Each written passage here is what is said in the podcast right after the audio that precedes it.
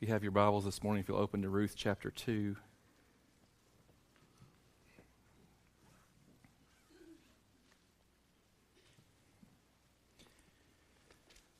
This is the second part of an unintentional two part message. If you were here last week, we just, uh, sometimes you bite off more than you can chew, and I did not have enough time to get through uh, all of Ruth chapter 2. So we're going to catch up and, and finish the last half of this, this great chapter this morning. Just a little bit of a, a review for us as we uh, get back in Ruth chapter 2 this morning.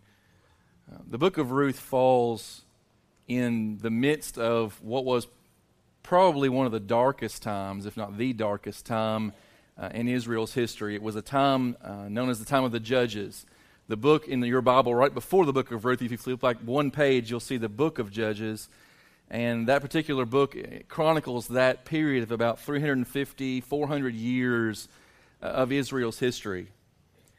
The time of the judges began with the death of the great leader Joshua, who led the people into the promised land and led the conquest of the land that had been promised all the way back to Abraham in 2000 BC.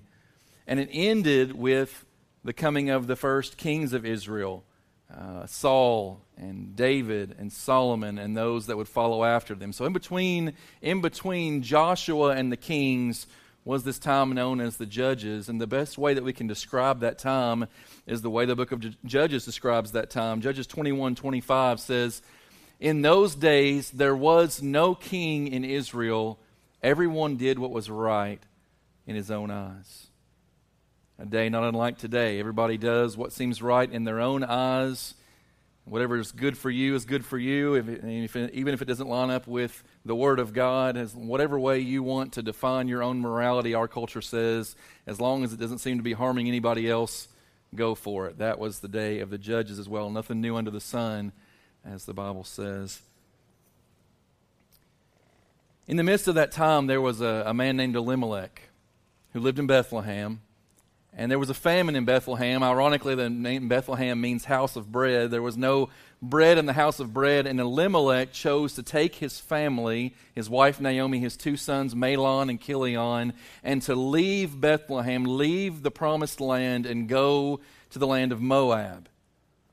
Sounds like a fairly benign decision. In fact, maybe even a very positive decision in the sense that in so doing, he was able to provide some food for his family and yet, the Bible had said very clearly, the Word of God in the book of Deuteronomy had told the Israelites that they were not to seek the peace or the prosperity of the Moabites all the days of their lives. And so, we've talked about how Elimelech was uh, in sinful disobedience, going against the Word of God, taking his family to the land of Moab.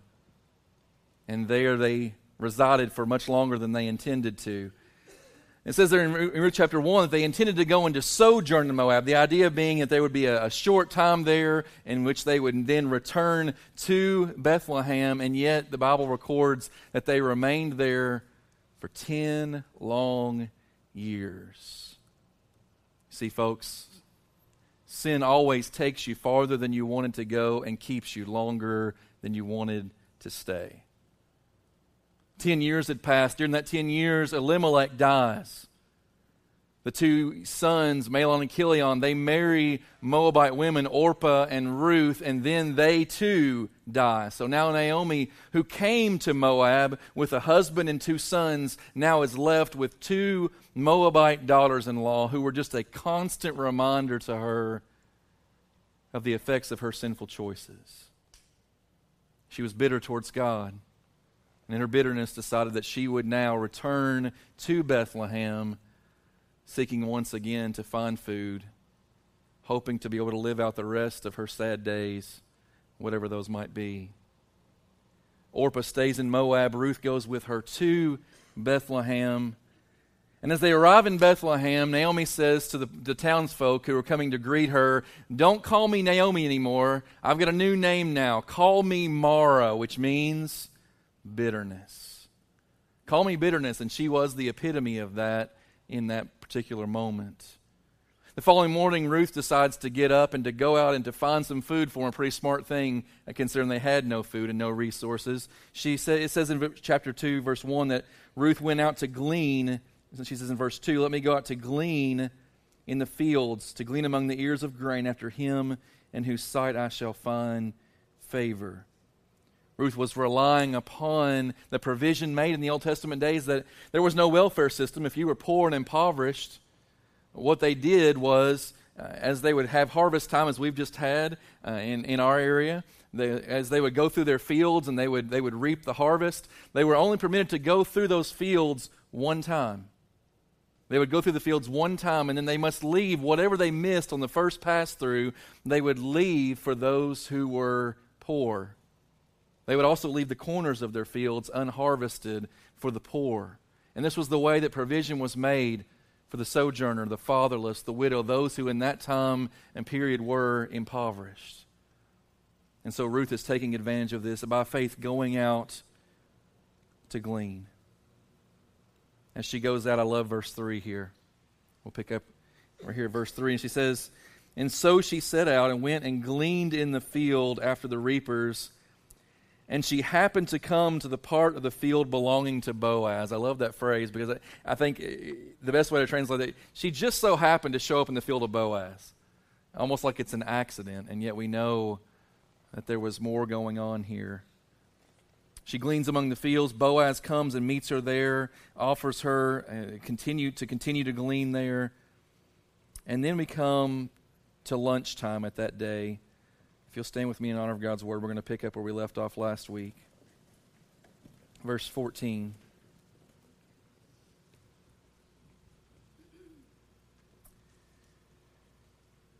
And it says at mealtime, Boaz said to her, Come here and eat some bread and dip your morsel in the wine. So she sat beside the reapers, and he passed to her roasted grain, and she ate until she was satisfied, and she had some left over. When she rose to glean, Boaz instructed his young men, saying, Let her glean even among the sheaves, and do not reproach her.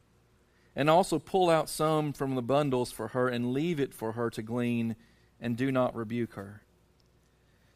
So she gleaned in the field until evening. Then she beat out what she had gleaned, and it was about an ephah of barley. And she took it up and went into the city.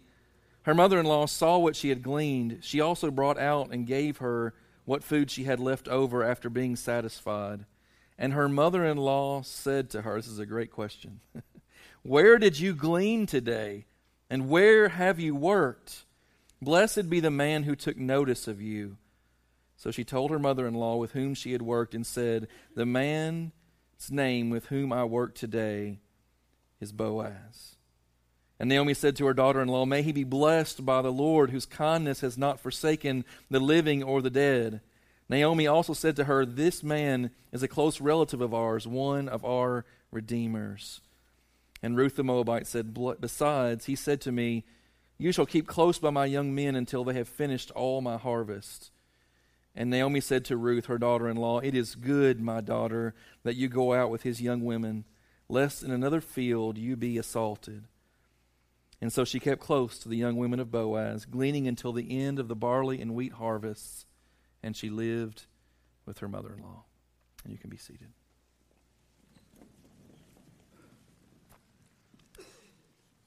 Father, I pray for us this morning that, like Ruth, we might rise up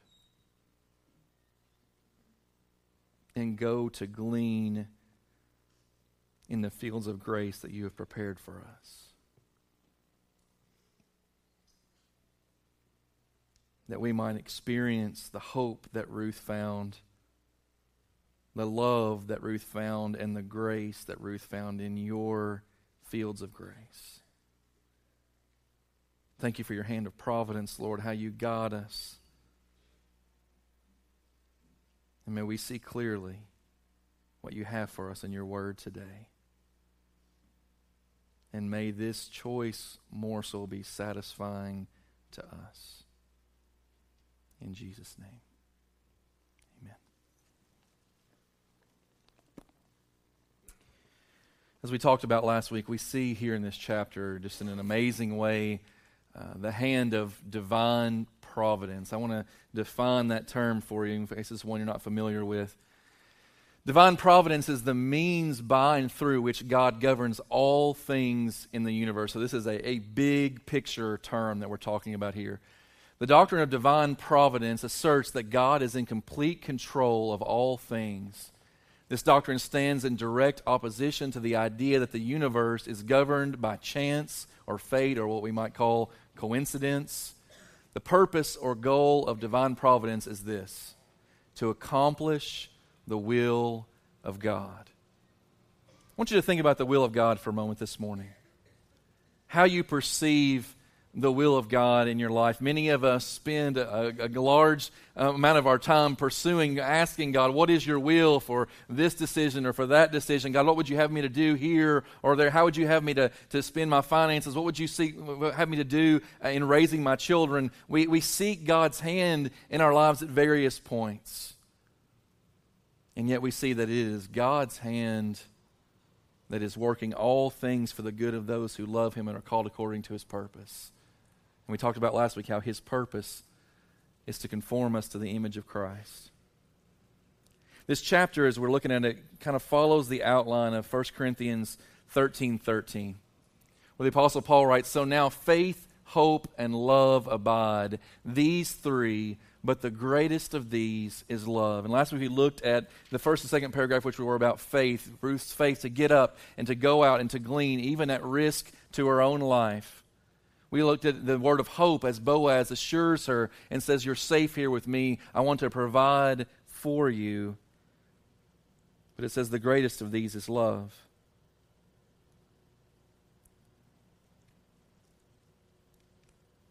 Let's look at love this morning. An invitation accepted. Lunchtime comes, the workers are hungry. They go to sit down at the table just like any other day. But Boaz does something in that moment that, while it doesn't seem astonishing to us, would have left jaws touching the floor in that moment. He invited Ruth, this foreign woman, to come and sit at the table. Now, for us, we go, well, what's the big deal with that? But again, remember what the book of Deuteronomy taught us last week how they, they were not to seek the peace or the prosperity of the Moabites. There was not to be any intermingling with the Moabites because of a long history of bad episodes that occurred between the Israelites and the Moabites. And yet, here is Boaz, this well respected landowner, this man that others were looking up to. He is inviting this Moabite woman to come and to sit at the table with the rest of his workers. I can guarantee you that he was getting some strange looks in that moment. What did he just say? What? She, it's one thing isn't it enough that he's invited this woman to come and to glean in our field? And now he is inviting her to come and sit at our table? I'm sure there was a moment there where folks wondered if Boaz was a little off his rocker. But he doesn't just stop there. It's not just that he invites her to the table, but three key things take place in this paragraph that each one of them would have been astounding to those who were present. You see, she was summoned and served and satisfied by the master of the table. He invites her to come, and then he does something even more shocking. He is the one that serves her her food. Look what it says there.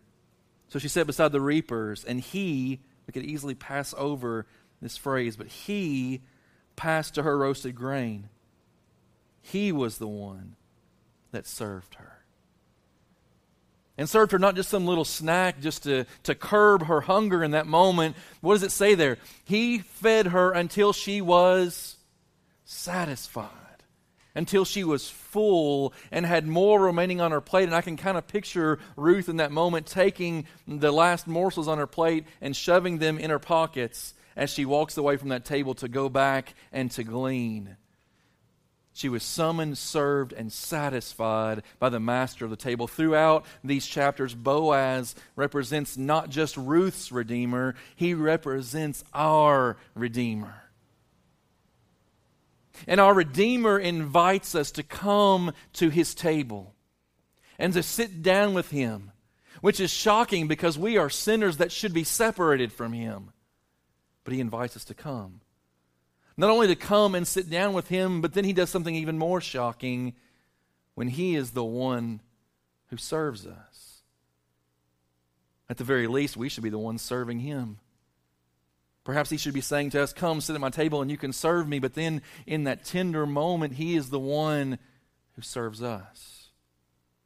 And not just serves us a little bit, but serves us until we are satisfied and have some left over, as we'll see in just a few minutes. And so I'd ask you today, as you think about the table of the Lord, at whose table are you feasting? I think there are many tables we could be invited to in this world. The tables of this world promise a satisfaction that they will not fulfill. But the Lord's table, when He invites you to fellowship with Him, that's really what the table represents, is fellowship with the Lord. In those days, to sit down with someone at their table was no small thing.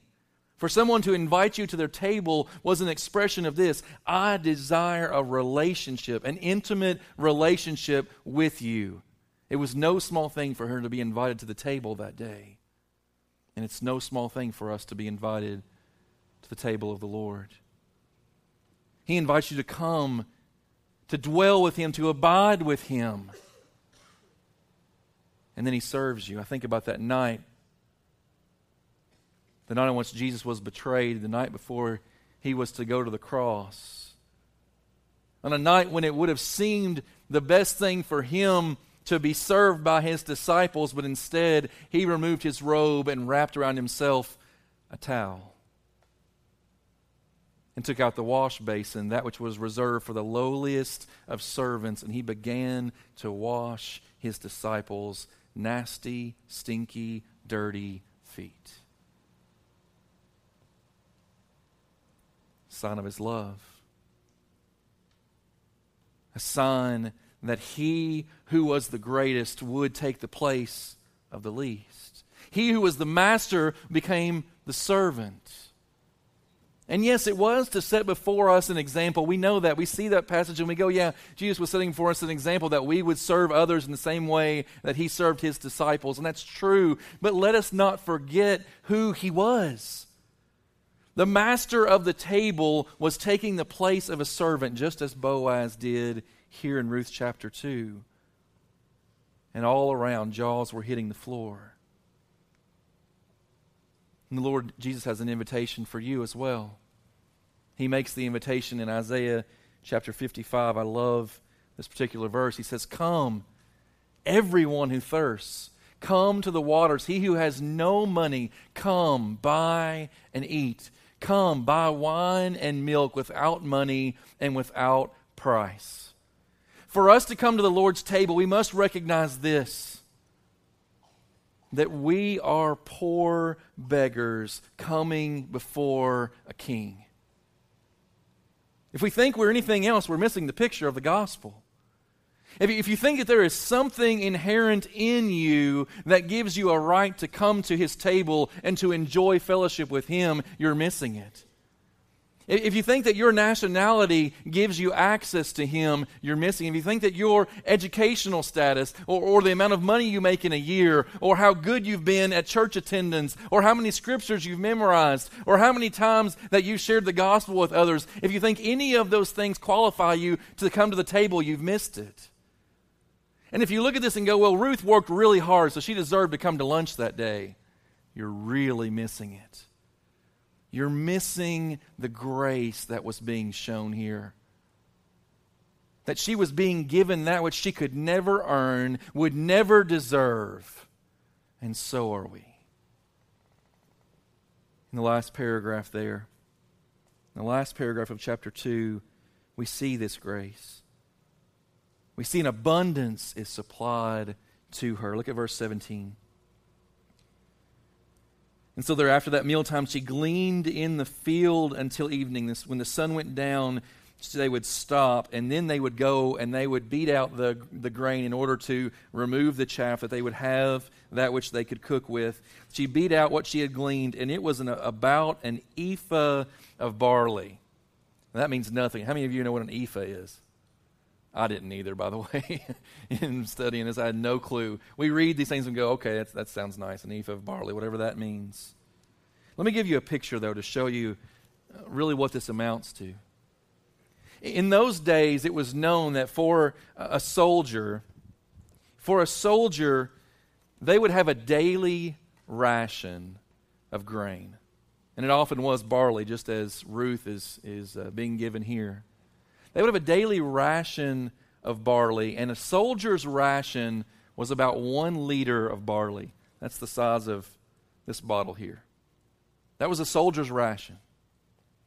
And so, as Ruth is going into the field to glean that day, what we need to understand in that moment is this that the best that she could hope for as she went out to glean is that perhaps by some chance someone might, remember, she says, someone might show me favor, might show me grace might express that Old Testament Hebrew word hesed, the loving kindness of God might be expressed through someone to me.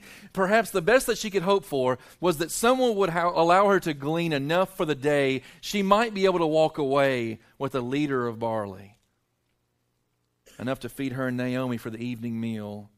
Perhaps just enough left over for breakfast the next day and then back out into the fields again. Because that was the life of these who were destitute in that day. It was hand to mouth, day by day. that prayer, Lord, give us our daily bread. Well, that's a New Testament prayer. It was very much an Old Testament concept for folks like Naomi and Ruth. Just enough for today, God. Just enough. Just let me go out. Let me get just enough for today, God. And that'll be enough. I'll be satisfied with that. Sometimes I think we just set our sights a little bit too low, though. Think about the supply of our God. And I think sometimes when we come before God in, in our prayers, when we're pleading with God for a situation in our life, when something is, is in need that we have in our life, we come before God and we, and we kind of have this in mind God, just, just give me just enough for today. And, and it sounds really noble. It sounds really noble that, that we're, and I think there is a place there where we are dependent upon God. We are depending upon His grace and His favor, but I think sometimes our sights are just set too low. Because you see, when Ruth walked away that day from the fields of grace, when she walked away from the fields of Boaz that day, she walked away with an ephah of barley, which is quite a bit more than this. In fact, depending on who you ask, historians will say that an ephah was about this much 20 to 30 liters of barley. Enough to feed Ruth and Naomi for several weeks. You see, it was on day one that she was given enough to last for two weeks or more. Just take that in for a moment. And I'd ask you today as, as you think about your relationship with God, you think about your Redeemer, when you come to his table, when you come into his field, when you come to abide with him and you come asking, and I pray that you come asking because Jesus said that a lot of times the reason you have not is because you ask not. And when you ask, you oftentimes ask with the wrong motives. But if you get those things right, the asking and the motivation for asking, then you come before the Lord and you ask of him, What do you expect? Is this what you come expecting? God, just enough to get me by. That's really all I'm asking. See, here's the problem. When this is all we expect, what it really means is this we don't think very much of our provider. God, just enough to get me by. That's all I'm asking. When what He wants to send us away with is so much more. And see, the picture here is so powerful because in that moment, what she began to understand as she goes home to Naomi is that this man Boaz, he was more than just a provider for her, but he was also going to be her Redeemer. Let's look at those last few verses there. I want you to see it. And so Ruth comes home with this huge load, probably 50 to 60 pounds of barley. How she even carried it, uh, it seems like quite a miracle to me. She comes home with this huge load, and Naomi asks the appropriate question Where did you work today? Again, Naomi is hopeful that she'll come home with anything. This would have been what they would have expected. And she comes home bearing this giant load. And Naomi asks the right question Where did you work today? And I love how Ruth stretches it out. You notice even, even in the Hebrew there, uh, she stretches out till she, she gives the name at the very end where did you glean today? So she told her mother in law with whom she had worked. She lays out the story of the day, and then she leaves to the very end. The man's name with whom I worked, and I can't imagine, but that she just paused for a minute. The man's name with whom I worked today is Boaz. And yet, Ruth didn't know who Boaz was in that moment. Naomi had to fill in the blanks. You'll notice Naomi's bitterness turns to a blessing right there in verse 20. And Naomi said to her daughter in law, May he be blessed by the Lord, whose kindness has not forsaken the living or the dead. Whose kindness is, ta- is she talking about here? The reference to kindness there is not to Boaz. It refers to the kindness of the Lord. Remember, this is the same woman who just yesterday, and perhaps even the morning of, was so racked with bitterness in her life that she said, The Lord's hand has gone out against me. He has dealt bitterly with me. He has judged me and witnessed against me, she said. And therefore I am bitter. In that moment of God's provision, He turned her bitterness into blessing. Blessed be the Lord, she says, whose kindness has not forsaken the living or the dead. Naomi said to her, The man is a cr- close relative of ours, one of our redeemers. The Hebrew word behind that word redeemer there is the word goel. And a goel was a technical term that referred back to the Levitical law that said that if a woman was left without a husband, if she was a widow and she had no one else, no sons to take care of her, then the provision was made for the goel, that another relative of hers could come and could marry that woman and provide for her and produce descendants for the man who had passed away. Full provision was made for that family to be continuing on. She said to Ruth in that moment, Your provider is also your potential redeemer. Doesn't mean a lot to us because we don't know what it's like to live where Ruth lived. To be in destitution, hoping that we'll at least have enough bread for this day, maybe a little for the next. We don't know what it's like to be completely without family as she was, or at least many, most of us don't. We, don't. we don't know what it's like to be so alone in that moment. And yet we see here in this chapter God providing her not just with food, He is beginning to prepare her, to provide her with family as well. To meet not just the needs of her stomach, but the need of her heart. And our provider has also become our Redeemer the God who gives us life and breath and every good thing, also desires an intimate relationship with us. This is the beautiful mystery of the gospel. Would it not have been enough for him to have been a provider for us?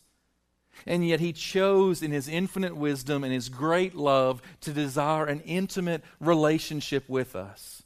Come sit at my table but even more than that, to enter into what we will see this marriage type covenant comes about in this book and in our lives as well. And so we see here at the end of this chapter, there is this provision that's being made. The Redeemer has come. Still more of the story. We'll get to it next week. But for now, I want to leave you with John 10 10. John 10:10 10, 10, Jesus spoke these words and he said the thief comes only to steal and to kill and to destroy. Naomi and Ruth had experienced that. The thief had come and stolen away their husbands. The thief had come and had killed their joy. The thief had come and destroyed their entire livelihood, and yet then the Redeemer came to bring them life in abundance. And this is what he desires for us as well that we would know that overflowing abundance. But again, so many times we come before the Lord and we ask God, just give me a little bit. Just a little bit of your spirit it will be enough for me. Just a, just a little bit of your truth, God. You know, just, just answer these few little prayer requests, God. And we forget that we're coming before the King. And he says, Come boldly before my throne of grace with what? Confidence. That's what he says. With confidence, not with fear. Come before my throne of grace with confidence that you may find mercy and grace to help you in your time of need. And his desire is not just to supply a little for us, but to give to us in abundance. Why? Because he loves us. Because he loves us. You remember Jesus was teaching one day on a hillside and he encountered a hungry crowd. It had been a long day of teaching and they had been listening, listening well until, like what happens in this service most Sundays, it's amazing what happens at 11:59. I can watch your eyes glaze over because your bellies are rumbling, and once the bellies start rumbling, the ears go, "Whoop, I'm done." And some of you are all, are ever so faithful to walk out at 12:01. I'm kind of making light of that, and yet Jesus was experiencing the same thing. And all they had on hand was a little boy's lunch. The disciples said, Send him away. Send him, send him to other places to find food. We don't have enough here. But you know what Jesus did? He began to divide out that little boy's lunch, and somehow, according to the provision and grace and miraculous working of God, it fed those 5,000 men, plus women and children, probably over 10,000 in attendance that day. It fed them till they were, you remember the word? Satisfied. And they had 12 basketfuls left over. Why the show? Because in the show we see the superabundant grace of God. The love of God shows us that He desires not just to give us a little bit, but to provide for us in abundance. And what is that provision? I'll leave you with this. The greatest provision He could give you is of himself. You see, in order for you to enter into his fields of grace, a price had to be paid. A price had to be paid at that old cross. Where the perfect Son of God, who knew no sin of his own, took all of our sin upon himself. So that we could not just be forgiven but that he could go beyond that and consider us righteous, completely justified before him. The price was paid for you that you could enter in freely. All your works are nothing. Again, Ruth was not invited to the table that day because she was a hard worker. At the end of your days, the Lord will not invite you to his table because you tried really hard to be good. You will only come to that table because of his grace and trusting by faith in the provision made for you. And I'll leave you with Ephesians chapter 3. This be our prayer today. Now, to him who is able. Is your God able? Is your God able to supply? Now, to him who is able to do far more abundantly than all we ask or think. Sometimes we're, we're just too small in our asking, too small in our thinking. Now, to him who is able to do far more abundantly than all we ask or think, according to the power at work within us. Whose power? It's not yours, by the way. If it's your power, it's not going to amount to anything according to the power at work within us. To him be glory in the church and in Christ Jesus throughout all generations, forever and ever. And all God's people said, Amen. Let us seek the Lord in that abundance. Let's have a big faith that goes out into these fields of grace known as Breckinridge County. Let's seek to take to the lost and dying world a word that God wants not just to provide for you for the day, but He wants to provide for you for eternity. He wants to superabound in your life. He wants to give you that which you thought you could never have. He doesn't want to just supply your belly, but He wants to supply your heart. He wants to fill you up to overflow. This is our God. But sometimes I fear in my own life and perhaps in yours as well Sometimes our God is just too small.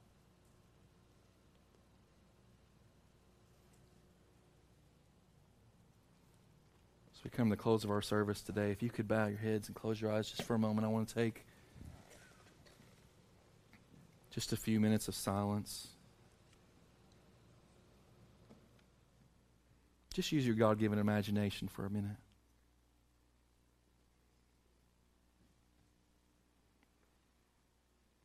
Can you picture in your mind that beautiful barley field? Golden at time of harvest. Those stalks gently swaying in the breeze.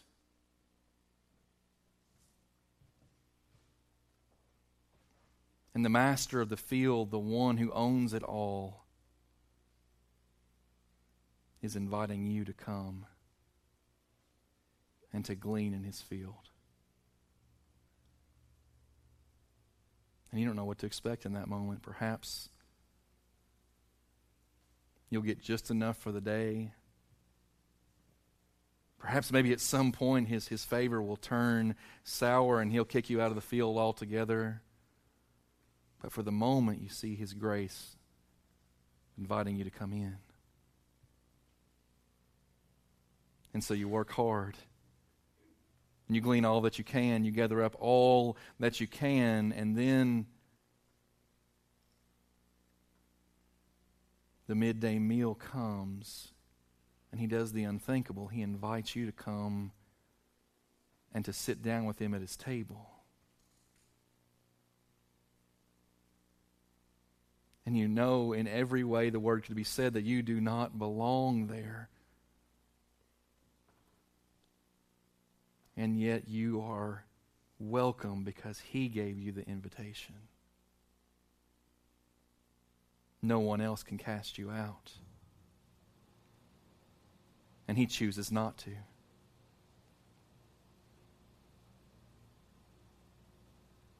And then He does the unthinkable when He becomes a servant unto you passes the food to you, passes the wine to you, and encourages you to eat up. Eat up and be satisfied. Can you picture that table?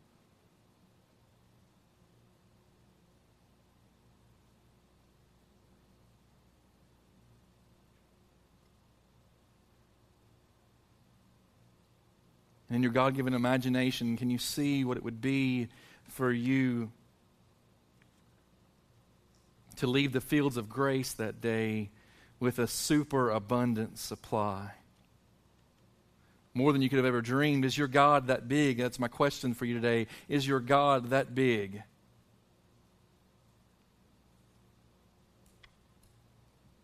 Or is he too small to save? Too small to deliver? Too small to provide? Too small to redeem?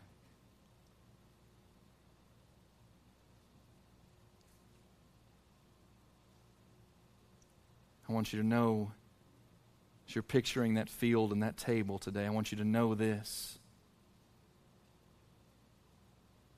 That the God of this Bible, the one true and living God, He is that Redeemer who invites you to come and to dwell and to be satisfied and to abound in life abundant. All because He Himself paid the price for you to enter in.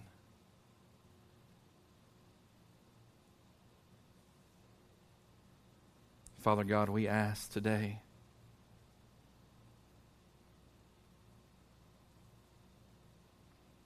We ask that you might draw us into those fields of grace.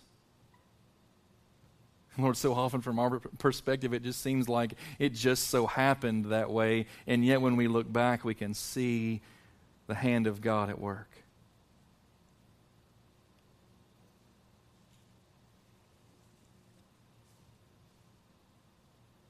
And Lord, would you help us to see what it means for us to be invited to your table, to enjoy fellowship with you, paid for by your sacrifice at the cross?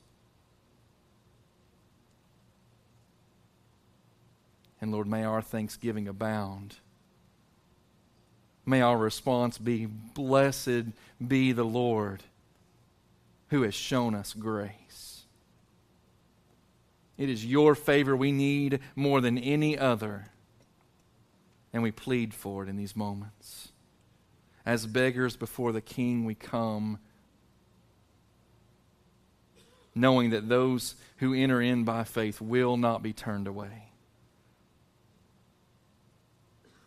Help us to put our faith fully in Jesus, to trust in your grace, to see your provision, and to rejoice in you. And this we pray in Jesus' name. Amen. Let's stand together. We're going to sing a song about the depth of the Father's love for us. As we sing, we invite you to respond this morning as the Lord leads you.